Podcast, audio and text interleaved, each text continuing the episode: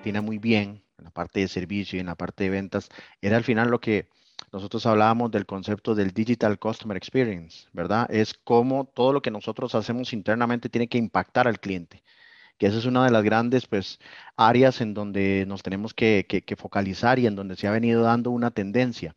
Es cierto, nos, nos, transformamos digitalmente en el back office, en procesos internos, finanzas, etcétera, pero todo tiene que terminar impactando al cliente, tiene que terminar con una experiencia digital del cliente, porque evidentemente eso es lo que el cliente está esperando. Hoy el cliente es más digital que antes. Y eso que ya veníamos con una tendencia acelerada, pero la pandemia pues impulsó esto todavía más. El cliente ya era digital, pero ahora el cliente espera tener todos sus procesos o sus relaciones internas. Lo exige. lo exige, exactamente. Y eh, pues al final todo eso se, se, se, se traduce en eficiencia. Y cuando somos más eficientes con nuestros clientes, pues obviamente somos más eh, propensos a incursionar en nuevos mercados ¿verdad? Y eso finalmente tiene que generar revenue para nuestra organización, que es lo que todo, toda compañía espera, ¿no? Claro, y ambos han dicho algo clave, el cliente, y que siempre se ha hablado de adaptar como negocio la experiencia y las operaciones para que el cliente siempre tenga una satisfacción positiva, siempre eh, esté con la marca, crear lealtad. Pero veámoslo desde otra perspectiva. Luego de la pandemia, como mencionó Fernando, la experiencia de cliente y como tú también mencionaste, Esteban, el cliente está definiendo esa experiencia. O sea, lo que cambió luego de la pandemia es que ya no es la, el negocio o la marca que define cómo va a ser su experiencia hacia sus clientes. El cliente ya lo está pidiendo, ya lo está definiendo y hay que acatarse a ello. Totalmente. Porque como tú bien mencionas, el cliente ya era digital y ahora es aún más. ya, ya no hay opción. No, y lo digital te hace atractivo. Completamente. Tú, tú, como compañía tienes que ofrecer lo digital porque eso atrae al cliente, lo hace atractivo.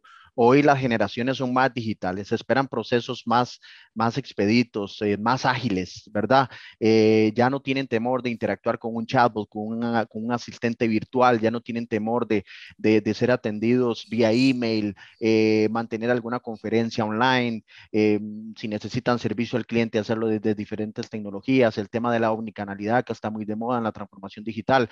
Hoy, hoy, hoy, hoy nosotros mismos que somos eh, clientes de muchos servicios, nos sentimos atraídos cuando un cliente te da lo digital como parte de su oferta de valor.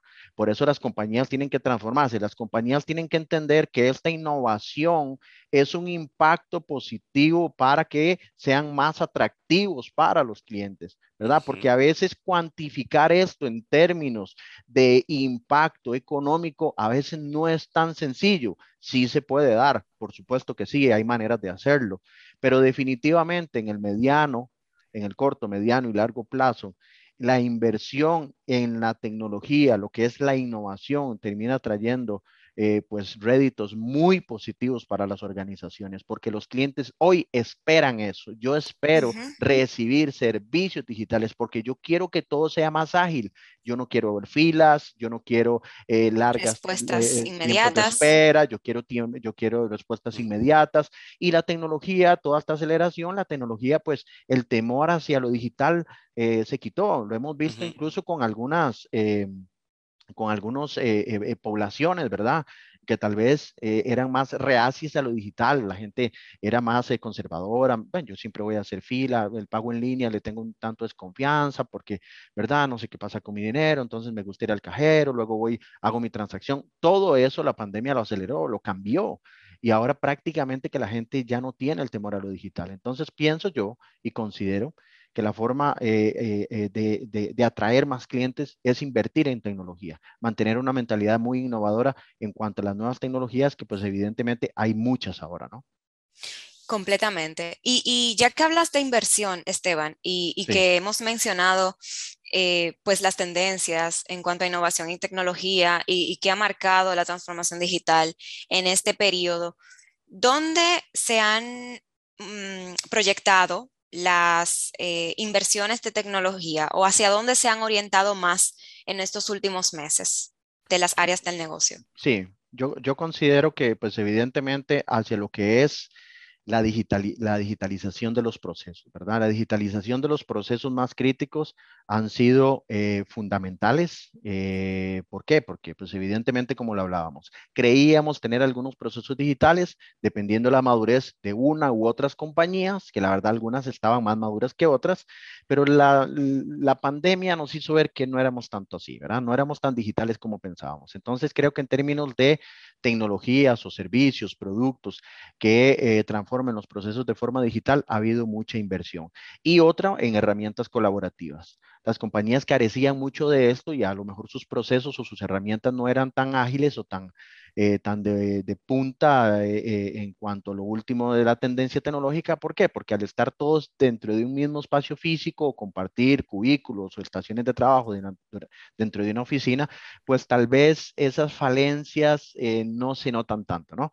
Ya cuando te trasladas a trabajar desde tu casa y demás, pues obviamente todos estos, todas estas oportunidades de mejora empiezan a reducir. Yo creo que en eso se ha invertido mucho en términos de lo que es la transformación de los procesos y lo que es la inversión en términos de herramientas colaborativas. Y por supuesto lo que ya hemos mencionado que tiene que ver con todo lo que es el Digital Customer Experience, ¿verdad? Así es, completamente. Tiene sentido en base a lo que se ha mencionado acá. Totalmente. Bien, y ustedes como expertos en tecnología, Esteban, y en innovación, Fernando, ¿qué recomiendan a los líderes de tecnología y a los líderes de otras áreas funcionales que nos están escuchando eh, en este momento, que, que les interesa el podcast por la parte de negocio, por la parte de tecnología, por las razones que sean. ¿Qué les recomiendan a ustedes a estos líderes eh, para comenzar la transformación digital en sus negocios? Porque posiblemente eh, no, no, es difícil saber por dónde comenzar. Seguramente se tienen las ganas de, de, ser digitales, pero ¿por dónde comenzamos? ¿Qué, ¿Qué, elementos tomamos en cuenta para ello? Claro. Eh, y justamente, eh, siguiendo un poco la, línea de lo que tú estabas comentando, Marilois, justamente mi principal consejo podría llegar a ser que se puede empezar de a poco. ¿Ah? ¿Por qué digo esto? Porque hay algunos conceptos, ¿no? Cuando uno escucha gente hablar de transformación digital o se pone a buscar cuáles son las tendencias de aquí a tal año, que pueden sonar que estamos extremadamente lejos de esto, ¿no? O sea, que inteligencia artificial, robotización, ciencia de datos, tenemos un montón de conceptos que por ahí uno cuando los escucha dice, ¿y será que verdaderamente estoy e-, en condiciones de moverme hacia esto? ¿O vale la pena moverme hacia esto? ¿Qué tanto trabajo me va a tomar? Pero justamente eh, mi consejo es que se puede empezar de a poco. Un, simple granito de arena, como puede llegar a ser, no sé, digitalizar los datos. Antes recibía una factura eh, eh, con papel, bueno, la escaneo para que quede en un repositorio, en una carpeta, con su mes y su año o usar un flujo de trabajo sistematizado.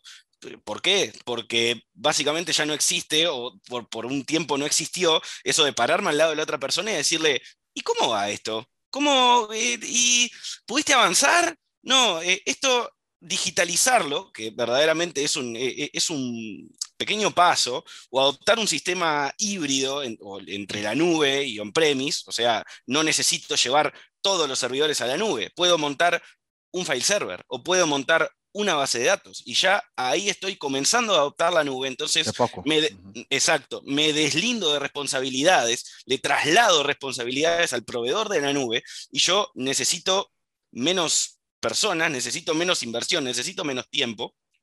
Entonces, cualquiera de estos pequeños cambios que uno vaya empezando puede contribuir enormemente a la transformación digital. Totalmente. Uno por ahí, por ahí puede surgir la pregunta de, ¿y por qué tengo que transformarme? Y por, básicamente si no innovamos, corremos el riesgo de estancarnos frente a los competidores, que muy probablemente no solamente estén pensando en transformarse los competidores, sino que ya lo están haciendo. Ni siquiera están en el, en el, primer paso, porque esto ya es una tendencia de hace varios años que ahora se ve acelerada, pero no resultaría para nada extraño entrar al mercado y ver que todo el mundo se está transformando. Entonces, si yo me quedo en mi zona de confort, verdaderamente estoy perdiendo frente a mis competidores y eso significa estar perdiendo potenciales clientes. Y eso es clave. Totalmente de acuerdo. Gracias, Fernando. Sí, muy, muy cierto. yo de mi parte, yo de mi parte creo que eh, mi consejo, mi consejo para los líderes de IT, los líderes de las organizaciones que nos están viendo o escuchando, yo creo que está trabajar en la cultura de digitalización. Hay algunos mitos, hay algunos temores eh, en donde las compañías a lo mejor se han enfrascado y no, y no han trabajado en ese, en ese cambio que se tiene que dar. Evidentemente es un cambio que tiene que darse eh, sobre todo con lo que llamamos nosotros el concepto del digital engagement. Tiene que haber un compromiso por lo digital, ¿verdad? De la alta gerencia para que desde ahí pues pueda bajar hacia los colaboradores y se trabaje hacia una cultura por lo digital. Cuando nosotros trabajamos hacia una cultura por lo digital, yo como usuario final, yo como colaborador de una organización, empiezo a identificar oportunidades de mejora, ¿verdad? En términos de automatización, procesos más ágiles, volverme más pensante, quitar el trabajo repetitivo, el trabajo manual, el trabajo aburrido y que a veces me fastidia y me cansa. Entonces, los líderes de IT, cuando hemos trabajado en la cultura por, por la digitalización, Evidentemente empezamos a trabajar con los colaboradores para encontrar oportunidades de mejora. Esas oportunidades de mejora, como bien decía Fernando, no necesariamente son inversiones de dinero eh, escandalosas que pueden impactar tal vez el, el, el PNL de una organización. Podemos ir de a pocos. Lo importante es identificarlos, ¿verdad? Ahora bien, hay que, hay que asesorarse en materia de tecnología. ¿Por qué? Porque hay muchas tecnologías y hay diversas tecnologías para poder atacar los procesos. Hay que asesorarse, no hay que tomar decisiones precipitadas. Hay que ver en función de mi madurez digital, de mi mercado, de mi nicho, cuáles son las tecnologías que yo debo de incursionar en mi negocio y evidentemente priorizarlas. ¿Verdad? Porque a lo mejor tenga yo un listado bastante importante de actividades que necesitan ser digitalizadas, tanto en términos de arquitectura como en términos de infraestructura. Hay que asesorarse en términos de innovación. Las compañías innovadoras son las compañías más rentables, las compañías a, cuyas eh, situaciones como la pandemia pues menos les ha impactado. Sí que las impacta, pero creemos que son las que menos impactan. ¿Por qué? Porque la innovación va muy de la mano con lo que el cliente espera, ¿verdad? Estar en, ser, estar en, en, eh, evolucionando constantemente en nuevas tecnologías, pues es importante. Todo esto me genera a mí una transformación digital, una transformación digital que se va a ir dando conforme pase el tiempo y yo vaya dando estos cambios. Pero un consejo muy importante para los líderes de IT es el tema de la el digital evolution. ¿Por qué? Porque no solamente es transformarse, sino mantener una evolución por lo digital. Es decir, constantemente van a ir surgiendo nuevas tecnologías en donde yo tengo que incursionar. Yo tengo que darme cuenta que esas nuevas tecnologías no las puedo ver como un gasto, son una inversión. Claro, evidentemente, entendiendo que es lo que mejor me va a impactar positivamente en el negocio, ¿verdad? Priorizando y que todo al final se convierta en un impacto para el cliente. Ese es uno de los principales retos que tenemos los ITs. Cómo todo lo que hacemos en cuanto a transformación digital, cómo nos mantenemos en el Digital Evolution, tiene que impactar en el Digital Customer Experience. ¿Por qué? Porque evidentemente nos va a hacer más atractivos y eso va a generar mayor clientela y por ende mayor revenue. Entonces, eso es lo que nosotros tenemos que enfocarnos mucho y ese sería mi principal consejo. Claro, entonces todo se resume en una cultura digital, en un mindset adecuado para entender y estar abiertos a la innovación y a estas nuevas tecnologías. Así es. Em, no todos son inversiones costosas. Claro. No todo. Todo eso es, todo eso se determina a través de la asesoría que mencionaste. Claro. Porque es bueno asesorarse, es bueno buscar, consultar, buscar información, porque quien hoy no maneja información está atrás. Los clientes manejan mucha información, creo que fue Fernando que lo mencionó, y asimismo tenemos que ir a la misma velocidad. Y tal vez, Mari, lo último que podríamos decir es, lo que yo tengo, a lo mejor se tenga alguna tecnología vieja por ahí, sí, que necesite hacer cambios, pero por ahí pudiese sacarle provecho a alguna tecnología que hoy tengo en términos de transformación digital. Por ejemplo, si tengo un sistema on-premise, no lo tengo cloud, no es un SaaS, a lo mejor, Bueno, pero no importa. Yo a lo mejor puedo obtener de ese eh, sistema on-premise que a lo mejor está por ahí un poquillo obsoleto, que necesita un cambio. Bueno, perfecto. Pero yo puedo, a través de ese sistema, si no tengo la capacidad ahorita para hacer grandes inversiones, puedo a lo mejor eh, meterme en una ciencia de datos, puedo meterme en algún tema, en algún tema de, de, inteligencia artificial para cómo, cómo le saco provecho a lo que tengo. Porque no lo puedo cambiar todo inmediatamente. ¿Cómo le saco provecho a lo que tengo? Por eso Integraciones. Claro, integraciones. Hay que hacer una evaluación de toda la parte de infraestructura y arquitectura y transformarse. Y ojo que podríamos hablar mucho en términos de arquitectura, sistemas, automatización, robotización, pero también la infraestructura. ¿Cómo llevo mi compañía a tecnologías, por ejemplo, en networking de punta? Para que tenga una, eh, pues evidentemente tenga un, tema de comunicación más eficiente en las oficinas en donde yo estoy, ¿verdad? Que, que, que, la experiencia de mi cliente interno, que son mis compañeros, mis usuarios, ¿verdad? Los, compañeros que trabajan en los procesos, pues evidentemente tengan, tengan impacto en términos de networking, tengan impacto en términos, por ejemplo, de eh, algunos eh, servicios de infraestructura como IaaS, Infrastructure as a Service, o, el PaaS, ¿verdad? El Platform as a Service. Entonces, que me eliminan trabajo manual, ¿verdad? Transfiero algunos de estos trabajos a proveedores en la nube y pues evidentemente todo esto me impacta positivamente en el día a día de mi negocio. Claro, con, menos trabajo manual, mayor automatización, mayor agilidad y esto, ojo, no tiene que significar menos eh, personal porque quizás eh, alguien esté escuchando el... Correcto ¿verdad? El podcast, el video. Y dicen, yo trabajo en marketing en comunicaciones y si me dicen no, que las se va a volver más eficientes y vamos a necesitar menos, claro, va menos personal para procesos específicos, tareas repetitivas y yo tendré más tiempo para dedicarme a innovar, a quizás más enfoque en en donde me miden, no en tareas repetitivas que me hacen perder tiempo, sino que puedo dedicar más tiempo a mis trabajos de enfoque por los cuales sí me miden, ¿no? Eh, eso es lo que venimos a hacer, eso es lo que venimos a aportar al negocio, no venimos a estar eh, todo el día eh, haciendo la misma tarea, porque eso justamente se lo podemos delegar a los sistemas que hoy por hoy tenemos que son suficientemente inteligentes para hacerlo, sino que nosotros ocupamos nuestra inteligencia para impactar en el negocio, impactar en el cliente, generarle una, una mucha mejor experiencia. Dar valor al negocio, dar valor al negocio a través de lo que nosotros como personas podemos aportar mucho y es en la parte del pensamiento.